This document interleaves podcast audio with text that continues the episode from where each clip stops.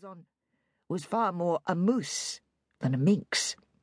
If so, there must be a whole lot of very cute mooses, meese, out there in the good old US of A.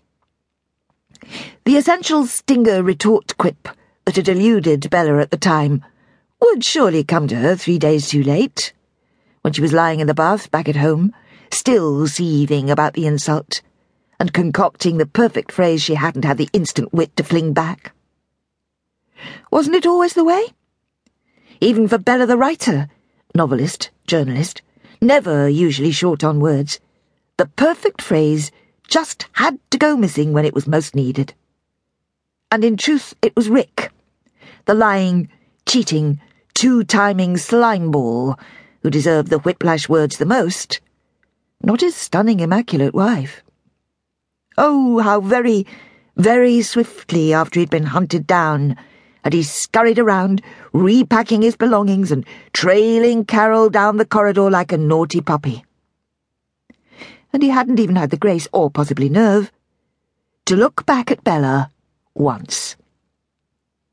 Three months, she now reflected bitterly. Three months of him in determined pursuit, all that passion in London, obliterated in three swift I win minutes in New York by this stray's keeper, the moment he was on her home patch. On the street, way below Bella's window, the city was at last waking up. Early office workers power walked like cheetahs on a hunger mission, utterly unself-conscious in their sharp suits, teamed unattractively with clumpy trainers and clutching skinny lattes and carb-like pastries from the diner opposite the hotel. Bella, on the other hand, hadn't actually slept at all, and aching with jet lag, tiredness, and crushing disappointment, she longed and longed to be on the plane, snuggling into seat 16K, a professionally smiling steward asking if she'd like tea, a Daily Telegraph, and a nice cosy blanket. Oh, the comfort of small rituals and yet she almost hoped no one would be too kind to her. For surely one word of concern, one casual, well-meant, and how are we today, could set the floods off, and she'd be weeping, blotchily, all the way to the Heathrow baggage carousel. 5.30. The phone rang, and a morning eager voice told Bella her cab was outside and that she was to have a safe trip now. Thank goodness. Time to get out of here. Bella took one last look round the small but perfectly formed hotel room to check for left behind items. She hoped the room maid would find a happier home for the scarlet lace underwear that she'd left lying on the bed.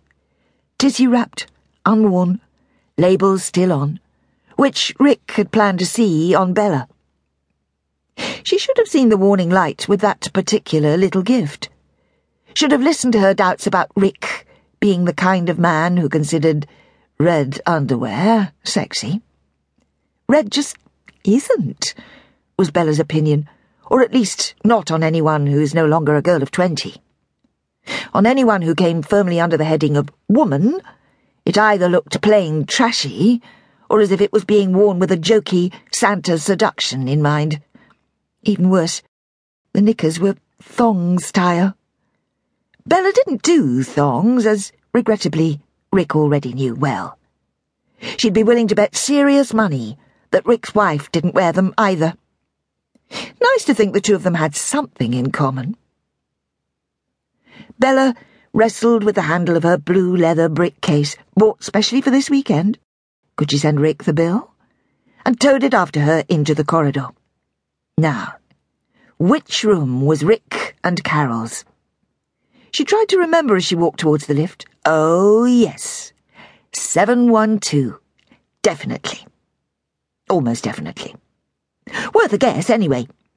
She stopped outside it, kicked the room door viciously and repeatedly, thumping the trusty brick against it for good measure, and yelled, Have a crap life, you lousy, rotten bastard! Then walked on as calmly as she could and pressed the elevator call button. As she stepped into the lift, she caught sight of the door.